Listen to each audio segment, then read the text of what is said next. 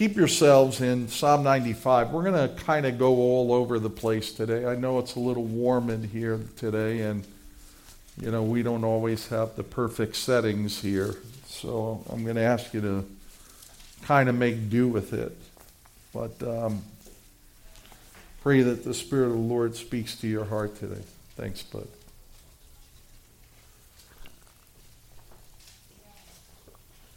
I want to open up with this verse in Psalm 95. We just read it for our scripture reading today. Come, let us worship, is uh, Psalm 95 6. Come, let us worship and bow down. Let us kneel before the Lord, our Maker. For he is our God, and we are the people of his pasture and the sheep of his hand. I want to talk to you today about worship and the glory of Christ. Worship and the glory of Christ.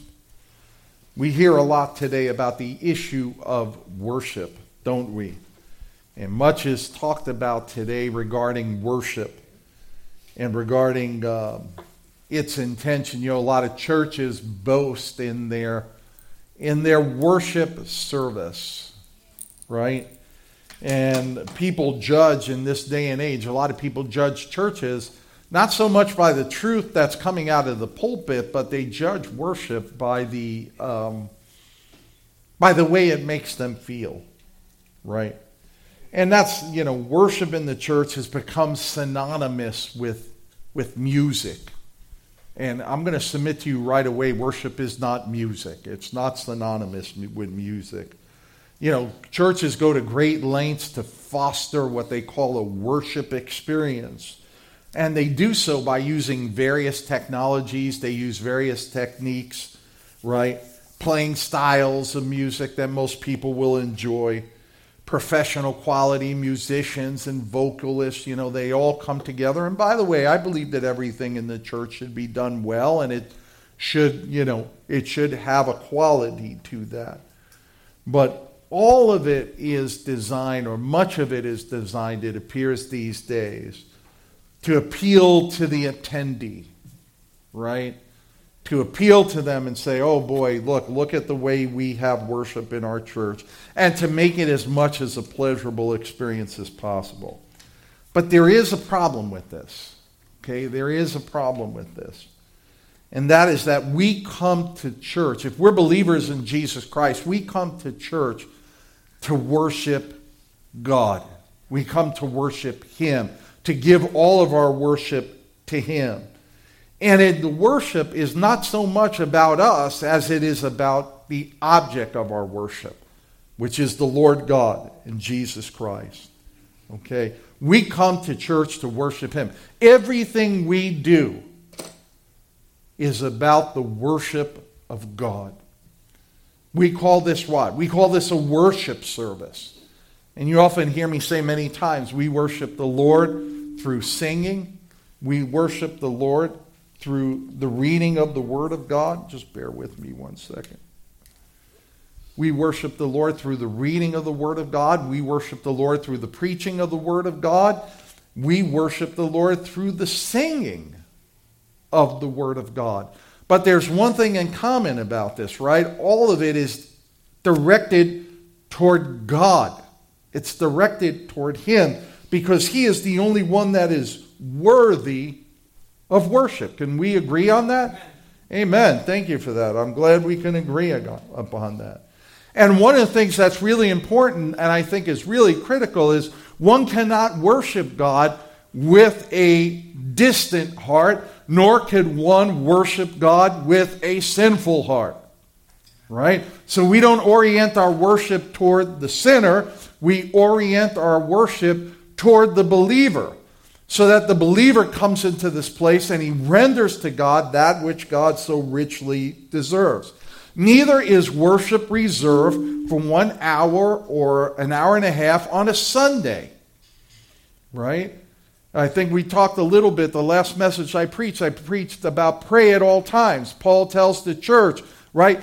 Pray without ceasing. And you sit there and you go, How could I pray without ceasing? Well, to pray without ceasing means that you have a God consciousness, that your mind is constantly fixed on God, it's fixed on Christ, it's fixed on the Holy Spirit. You get up and God is on your mind. You have breakfast, God is on your mind. You go to work, God is on your mind. You're at work, God is on your mind. And you're in the Spirit worshiping and praising God. Well, it's the same thing with worship.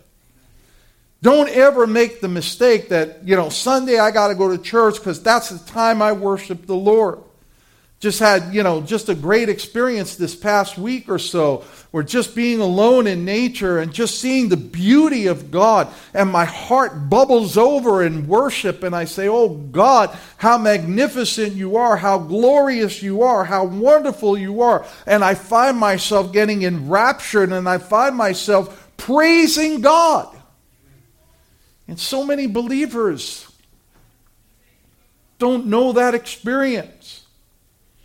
And we got to be men and women that come to the place where the Lord is preeminent in our life. And if the Lord is preeminent in our life, guess what? The Lord is going to be preeminent in our emotions.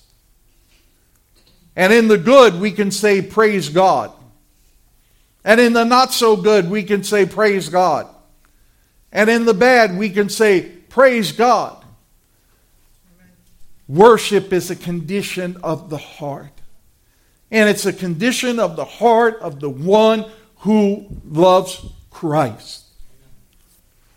I don't understand many times that people don't want to be bothered, people don't want to be engaged. And I want everybody to come to that place where Christ is the most important, is the most vibrant thing of their life. So that in all things, we can say, Praise God, glory to God. You know, worship is all about the object. That's what worship is about. It's not about the selfish experience, it's not about the me experience. Worship is about the object. The object is Christ, the object is God. We sit and we contemplate and we meditate and we think about Christ and we think about the Word of God and it draws us to Jesus Christ and He becomes the object of our worship and He becomes the one who gets our praise. The biblical, the Greek word for worship actually means to bow and kiss the ground, to prostrate oneself. And it actually gives the image of when one would go before a sovereign, one would go before a king. And in the ancient days, when you would go before a king, you would be forced to bow. You would go on the kneel. At times, you would kiss the ground, and you could only look up as he directed you to look up. And we think about that. And we think about that we serve the King of Kings and the Lord of Lords. There is none higher. There is none better. And that that king and that Lord, he bids us to come and worship him. Look what we saw in Psalm 95, 6 and 7. Oh, come, let us worship and bow down. Let us kneel before the Lord our Maker, for he is our God. We are a people of his pasture and the sheep of his hand.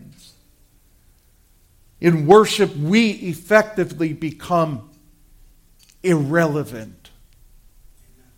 Our only relevance is that we have come and humbled ourselves to give glory and to give honor to our God and Maker and our Lord Jesus Christ.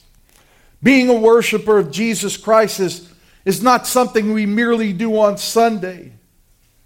The believer in Christ is defined by their worship of Christ. For the believer, our worship of Christ, in essence, defines who we are. Let me share something. There's a danger. There's a danger today of worshiping the worship rather than worshiping the object of the worship which is Christ. The great Puritan John Owen, one of his best, uh, one of the best known Puritan writers, in his famous book, The Glory of Christ, Owen writes this concerning the glory of Christ. He says this One of the greatest privileges and advancements of believers, both in this world and eternity, consist in their beholding the glory of Christ. God has granted the believer, you ready for this? God has granted the believer a glimpse into the glory of Christ here on earth. That we can get a glimpse of what that glory is going to be. Do you know when we go to heaven, what are we going to do? We're going to spend a lot of time worshiping God, worshiping Jesus, praising the Lord. If we don't enjoy it on earth, we're not going to enjoy it in heaven. As a matter of fact, if we don't enjoy it in earth, chances are we won't be in heaven. But we are going to have this great opportunity to worship the living Christ, the glorified Christ, round the throne of God. Can you imagine such a thing? Can you imagine such a glory? that we will lay eyes on him, we will behold him in his resurrected glory with innumerable people around the throne of God, never ceasing to say, Holy, holy, holy, glorious, glorious God, and worship the Lord, the King, and on earth. As we draw near, as we draw more intimate in Christ, through the work of the Holy Spirit, He gives us those glimpses of glory. I don't know if you've ever had the experience where all of a sudden you are alone with the Lord in prayer and the Spirit of God comes upon you. And you find that there's nothing else you could say but praise God, glorify God, magnify God. You pause, you almost get speechless. The room just gets so quiet. I like to say that the room, the quiet becomes so loud. You don't hear a car pass by, you don't hear anything. You're alone with God, and you find your heart and you find your mind saturated, exploding with the glory of God. Where all you could do is say, Praise God. I thank you as we meditate upon the Word of God, as we lift our hearts up in song before the Lord, as we contemplate and get alone with God, it's there that the Spirit of God gives us a glimpse of that glory of Christ. And once you get it, our hearts begin to yearn more and more for Christ. Our hearts begin to yearn more and more for His Spirit, more and more for the things of God. It is then that God reveals to us that glimpse of the eternal glory. This is what John Owen is talking about.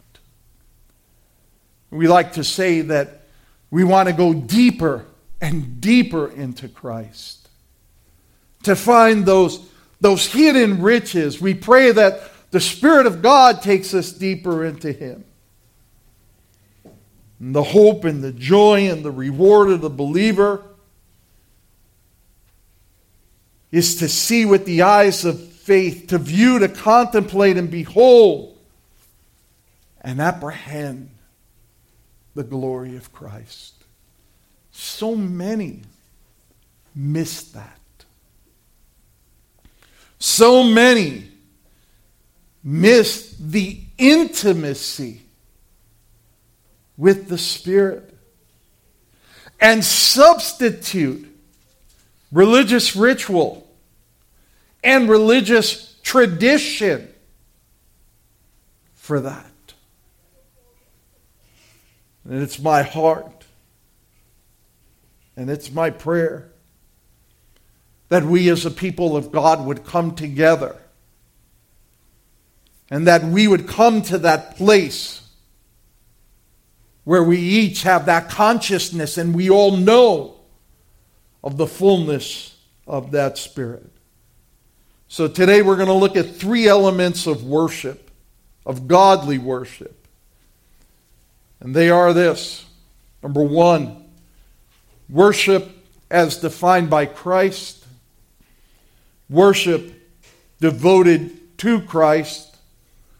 And lastly, worship declaring Christ. We're going to look at these three elements. We'll be going back and forth in the scriptures. Let's look at the first one worship defined by Christ. And to do so, I'd like you to open your Bible to John chapter 4. John chapter 4.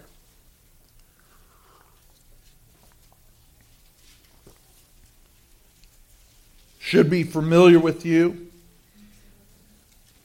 Here we read of Jesus' encounter with the Samaritan woman, the woman at the well. She has questions regarding the proper worship of God. Her question begins in John 4:20. She says to Jesus, now you know the story that happens before, right? Jesus asked her for a drink. He engaged in a dialogue. He tells her, hey, you know, go get your husband. She said, I don't have a husband. He said, You're absolutely right. The man you're living with now is not your husband, right? And she says, Hey, I perceive that you might be a prophet, right? In John 4:20, she asks a very important question. This question is as relevant today as it was 2,000 years ago. In John 4:20, she says, "Our fathers worshipped in this mountain." And you people say that in Jerusalem is the place where men ought to worship. Now, one thing about Samaritans Samaritans had, these were the 10 tribes of the northern kingdom that had fallen away. And they had integrated into the pagan way and lifestyle.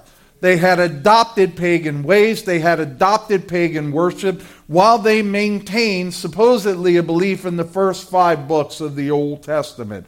So they integrated pagan worship into Judaism. As a result, Jews considered them half breeds. They had contempt for them. They didn't like him. No Jew would, Jew would walk all the way out of his way not to walk through Samaria. But Jesus found the need to do so, and he did. Right? So they're recognized as half breeds, as impure right? And so basically, the question that she's asking is she's saying, Look, our fathers say to worship God, you worship Him here in the mountain over here. But you Jews, you Jews say the only place to worship God is down there in Jerusalem in the temple, right? Because that was supposedly the dwelling place of God. So basically, what does she ask of Jesus? Okay, prophet. Tell me where do I go to worship the one true God? Isn't that what people are asking today? Tell me how I can worship God. Tell me where I can come to know Christ. Now, you really got to pay attention and really listen to the response of Christ. Beginning in John 4 21. Jesus said to her, Woman, Believe me, an hour is coming when neither in this mountain nor in Jerusalem shall you worship the Father. You worship that which you do not know. We worship that which we know, for salvation is from the Jew. But an hour is coming, and now is, when the true worshippers shall worship the Father in spirit and in truth. For such people, the Father seeks to be his worshiper. God is spirit, and those who worship him must worship him in spirit and in truth. True worshipers worship the Father in spirit and in truth. You notice what Jesus says. It's not there, it's not over here. The true worshipers are the ones who worship Him in spirit and in truth. They're the ones that have been born again. They're the ones who have come to Christ. They're the ones who are in a relationship with Him. They're the ones that are indwelt by the Holy Spirit. They are the ones that can come in and worship God in spirit and in truth. Believers worship the Father in the Spirit of God. We worship in truth as we reflect upon the person of God and the truthfulness of His Word. And it is clear from the words of Jesus Christ that worship is about God and not about us. Let me say that again. Worship is about God. He is the object. Christ is the object. A lot of people say, Oh, I love that church. I love the worship. I, I come out feeling so good. Worship is not about you. When we come before and when we sing the songs and we sing the hymns before the Lord, before the Lord, when we open up the Word of God, it's all about Him. Who's worthy? We're not worthy. He is worthy. And yes, as we draw our attention upon Christ in worship, yes, some of the burden of the world gets lifted. Yes. Why? Because we're not absorbed with ourselves. We're absorbed with Him. You ever have that moment where you sit and think about all the things that God has done for you, and you sit there and you sing and you praise and you realize, oh my goodness, I'm caught up to be enraptured with the Lord in worship. It's Christ who deserves the praise. The heart that's fixed upon God, the heart set upon Christ, worships Christ in the reading of Scripture, in the meditation and contemplation of His Word. We worship in the private prayer, in the corporate worship, and service to Christ. The heart that is fixed upon Christ contemplates the more profound things of Christ, desires greater intimacy with Christ, and desires the Holy Spirit and His gifts. Why? So that much will be made of Christ. How much do you make of Jesus Christ?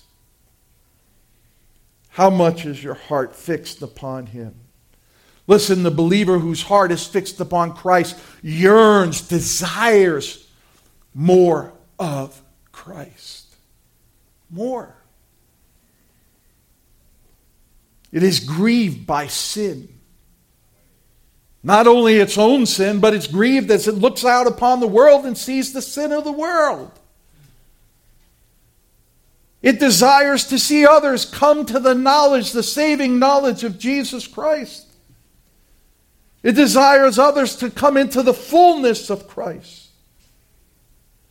The heart's desire is that Christ would be glorified, Christ would be magnified, Christ would be exalted, despite ourselves and our earthly desires and pursuits to the believer in Jesus Christ. The worship of God, the worship of Christ is the highest responsibility, and it becomes the pursuit of our lives. The more a believer grows in Christ, the more the desire for Christ to be glorified emerges. And they are no longer content with superficial religious ritual.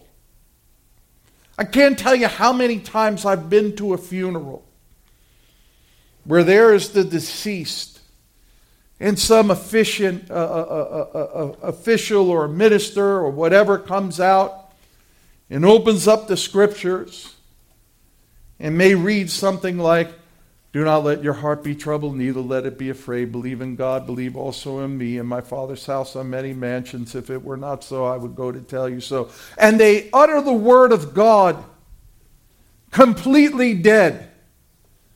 Just mumbling words. And that's what they become. They become mumbling words. But oh, the glorious times that I've been at the the funeral of a saint where the Word of God is opened up and we can look and say, How blessed are those who die in the Lord. And we could talk about the glories of heaven and we could talk about the life of a believer and we could exalt God and we could worship God even in death.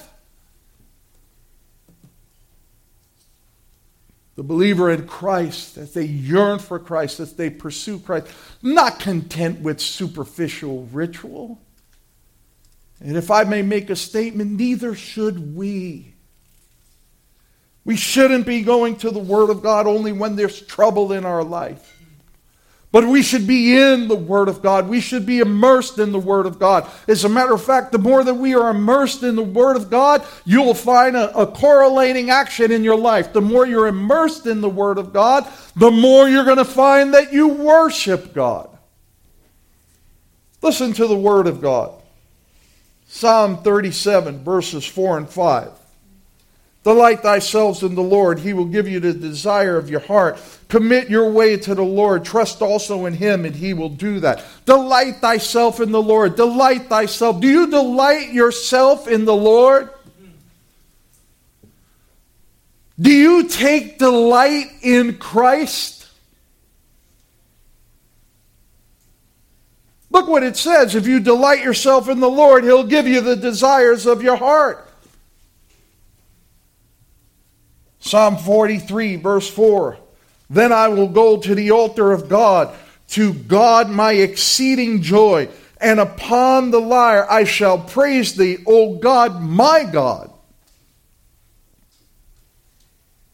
Psalm 104, verse 33 and 34.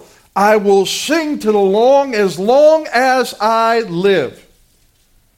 I will sing praise to my God while I have my being. Let my meditation be pleasing to him. As for me, I shall be glad in the Lord.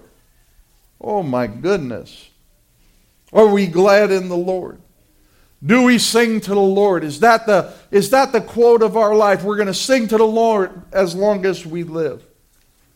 Paul says this great in Philippians 3:10 that I may know him and the power of his resurrection and the fellowship of his suffering, being conformed to his death. Note that the various scriptures on worship and how they consistently point to the object of worship being the Lord and not ourselves. If our lives are not in pursuit of Jesus Christ, then our worship experience will be superficial. But if the object of our worship is based on the Spirit's moving in our heart, as a result of the new birth, as a result of a desire for intimacy with Christ, as a yearning for a deeper relationship with Christ, then we can say, like the psalmist in Psalm 37, that we can delight ourselves in the Lord and He will give us the desires of our hearts. In Psalm 37, verses 5 and 6. Notice what he says here commit your way to the Lord. Trust also in him, and he will do it. And he will bring forth your righteousness as light, and your judgment as noonday. I've said this before, and I'll say it again about Psalm 37. It's a very interesting truth that comes out here. If we delight ourselves in the Lord, that would mean that our desire is Him. Right? If we desire Him, we're going to delight in Him. If we're delighting in Him, He is our desire. And the Lord tells us if we delight ourselves in the Lord, He will give us the desires of our heart. I want to be crystal clear about this. This doesn't mean that anything I want I'm going to get because I delight myself in the Lord. My delight is in the Lord. He will give me the desires of my heart, and I'm going to tell you that the desire is indeed the Lord. Amen. So think about it. You take your delight in the Lord He's going to give you the desire of your heart, which is what? Is that intimacy and that fellowship with the Lord. He's going to give you that intimacy. He's going to give you that worship experience. And what you're going to find is the things of earth are going to fade away, fade away, fade away. And what is going to emerge and what is going to come clearer and clearer is the Lord. And all the things of the world can't compare to that. So, the question we need to ask ourselves, church, is this Is the Lord, is Christ the desire of our heart. Now, you might say, I've been saved. So I guess, yeah, he is. But that's not the answer. The answer is the proof of your desire is in your pursuit. Are you pursuing Christ? Do you desire Christ? Do you hunger and thirst for righteousness? Do you thirst for his presence? Which has preeminence in your life? Is it the shiny objects of the world? Is it the glitter of the world? Is it the things of the world while you're saying, Yes, I'm saved? Or is it Christ Himself?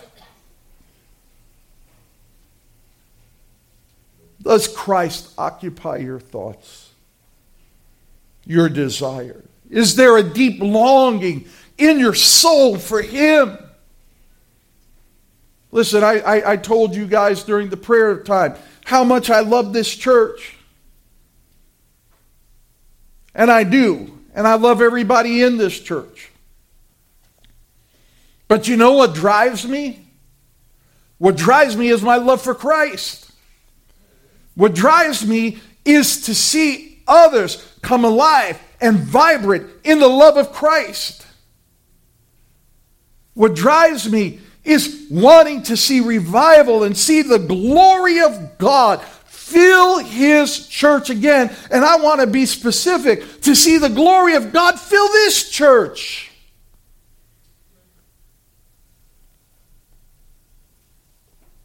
Eagerly await the day to see Christ. Man, I hope it happens today. I got no qualms saying that. There's nothing I want from this world. Keep it. You can keep it all. I want Christ. I want to see his glory. And I want to see it not because he'll save my soul from the problems and the travails of this world. I hear people a lot of time, oh, I can't wait for the rapture. I'm so sick and tired. That, it's great. I'm sick and tired of it too. But while we are here, we are here to labor. We are here to bring others into the kingdom of God. But I want to see the lover of my soul. I want to fall at the feet of that that nail scarred hands and those nail scarred feet and that pierced side. And I want to fall at his feet and I want to just worship him there. I submit to you today that we will never experience the fullness of his presence until such time that we hunger for the Lord and desire him above all else all else. Let's look at the second aspect worship devoted to Christ. Again, John Owen, in that book, The Glory of Christ, says this No man shall ever behold the glory of Christ by sight in heaven who does not, in some measure, behold it by faith in this world. Oh, that's pretty heavy. Jesus Christ is the believer's object of eternal worship. Heaven will be filled with his praises and the worship of Christ. In John's revelation to Jesus Christ, we repeatedly see Christ is worshiped in heaven and how much heaven will be how much of heaven will be times of worshiping Jesus. Turn in your Bibles over to Revelation chapter 5, verses 9 and 10.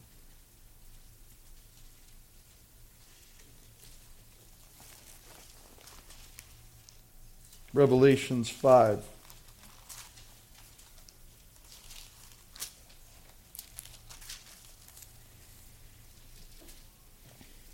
We see here a cast in heaven that is worshiping Christ as Christ is being handed the title deed of the earth and soon will unleash a series of judgments in the world. And we see here four living creatures who are four angelic beings that surround the throne of God. And we see 24 elders, which is representative of the church of the redeemed of Jesus Christ. And with the church now snatched up and in heaven, we see the worship of the Lord Jesus Christ in Revelation chapter 5. And we see a threefold worship of the Lord Jesus Christ. Look at Revelation 5 9. And they sang a new song, saying, Worthy art thou to take the book and to break its seals, for thou wast slain and didst purchase for God with thy blood men from every tribe and tongue and people and nation, and thou hast made them to be a kingdom and priests to our God, and they will reign upon the earth. Note that Christ is praised because he was what? He was slain and he purchased for God with his own blood men from all over the earth, the saved, the redeemed, and the church was made to be priests for Christ, ministers for Christ. If you're saved and in Jesus Christ, you're a minister for Jesus Christ. You're a priest. You offer up the worship unto God. And in this great scene of the glory of Christ, notice that all the worth, all the praise, all the honor is given unto Jesus Christ. We see gathered around the throne innumerable people praising Christ and rendering him the worth and the honor that he so richly deserves. As believers in Jesus Christ, we are called to worship the Father and we worship the Son and the person of the Holy Spirit. This mighty three in one and this one in three. And the Word of God tells us that we are to ascribe to the Lord that which He so richly deserves. Listen to Psalm 29 2. Ascribe to the Lord the glory due His name. Worship the Lord in holy array. Psalm 96 8. Ascribe to the Lord the glory of his name, bring an offering, and come into his courts. And to ascribe means to render, to render to God the glory that is due him. You know what? One of the greatest tragedies that occurs in every church service everywhere, I'll tell you. It's when it comes time to worship the Lord. And there are those that will worship the Lord like this. There is a fountain filled with blood, and sinners plunge beneath the flood, and lose, and no one worships God. When we come to worship the Lord, when we come to praise the Lord in song, that is a time to turn your heart completely and wholly to Him. And to never take the worship of the Lord Jesus Christ as routine. To never take it with indifference. There's a reason why, when we talk about when we come before the table of the Lord, that the Apostle Paul says, let a person examine themselves, right? If there's sin, if there's indifference in their life, let them examine themselves. Let them confess. The same is true when we come into the church. When we come into the church, let us empty ourselves of everything that's out there. And as we come to sing the worship of the Lord Jesus Christ, let us sing with a full heart to God, for He deserves it. He deserves it. Let's look at the third point worship fueled by faith. True salvation is born out of a heart that has been touched by the saving grace of Jesus Christ. Paul tells the church in Ephesus in 2 7, Ephesians 2 7, in order that in the ages to come he might show the, unsur- the surpassing riches of his grace and kindness toward us in Christ Jesus. It is in salvation, rebirth, that we experience not merely the grace and the forgiveness of God, but we also come to understand the matchless worth of Christ. In salvation, we shout forth in our soul the praise, the glory, the honor of our Lord and Savior Jesus Christ. And only when we are saved can we exclaim, I can't get past the grace of Jesus. It is then that your soul explodes in praise to God the Father, Jesus the Son, and the precious Holy Spirit. This is precisely what Jesus meant in John 4:23 when Jesus said, "An hour is coming and now is when true worshipers underline that true worshipers shall worship the Father in spirit and in truth. For such people, the Father seeks to be his worshipers. Many people can sing in church. Many people can get up there and play the greatest hymns ever on any instruments. Many professional vocalists can sing a hymn, but only the saved can worship Christ. And it is only the worship of the saved that Christ receives. As believers in Jesus Christ, we, the saved, worship in spirit and in truth. And we have been granted a glimpse of Christ's glory by faith on earth, and we will forever behold the glory of Christ. Turn in your Bible to Revelation 19. Want to see what worship looks like? The Word of God gives us a great example.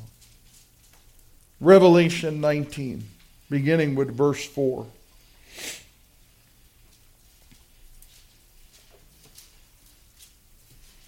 The Word of God reads And the 24 elders and the four living creatures fell down and worshiped God who sits on the throne, saying, Amen, hallelujah. And a voice came from the throne saying, Give praise to our God, all you his bondservants, you who fear him, the small and great. And they heard, as it were, the voice of a great multitude, and as the sound of many waters, and as the sound of mighty peals of thunder, saying, Hallelujah! For the Lord our God, the Almighty, reigns. This is worship that is fueled by faith. This is worship that is fueled by the redeemed. Notice this glorious scene in heaven as the church bows down, as the angelic beings bow down, as everything that is in heaven bows down and gives glory and gives praise to God. You want to know what heaven's going to be like? You just got a view into it as we worship, as we praise, as we magnify, as we glorify the one and only Jesus Christ. Once again, John Owen writes these words The sight of the glory of Christ is the spring and cause of everlasting blessedness. We shall forever be with the Lord. Church, it is in Christ that we are blessed to worship God the Father and our Lord Jesus Christ. In Christ, we get a vision, a glimpse of faith, of the minuscule portion of His glory. And it is in Christ that we shall gather round the throne of God and behold His glory and worship Him forever and ever and ever. And I don't know about you. I don't know if that thrills you or I don't know if that bores you. But if you are in Christ, you should be thrilled because the glory of Christ is going to far exceed anything that has ever that you have ever experienced on this earth by a bazillion. It is the glory of Christ. We sang as our opening hymn, Be Thou My Vision, O Lord of my heart. Do you have a vision of Christ? Or are you one that you know, incorrectly concludes that you said a prayer and you're all good with God and that's the only thing that matters? Is Christ the priority of your life? Dear Christian, despite the chaos and the unrighteousness of these times, we as believers have been bestowed with a glorious honor. Glorious honor. We are a kingdom of priests for our God. And we have been given the privilege to worship God. Let me say that again. We've been given the privilege, the privilege to worship God. We have access to the only wise God to the eternal God. We can come before his throne as he beckons us to come. And as followers of Christ, we will one day cry out in unison.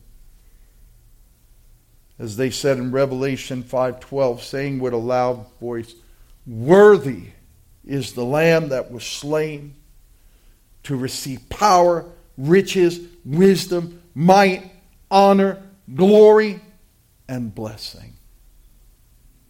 This is what it means to worship God. It's not some religious formality or tradition. It is to come into His presence and to worship Him. And my prayer for this church is that we would be this kind of people that we truly would have a vision of Christ, that we would not be satisfied, that we would push deeper and deeper and deeper in Christ, and so that we could be a people who know our God, and as I say all the time, and are known by our God. And that our worship would be a pleasing and it would be a fragrant aroma to our God and Savior. And that can only come as if you're saved if you're in Christ. If you're not, I beg you, I beg you by the word of God to repent of your sins and by faith come to Christ and ask God to forgive you and pray that the Lord would grant that you would be born again and you would come into a right standing with Jesus Christ. Let's pray.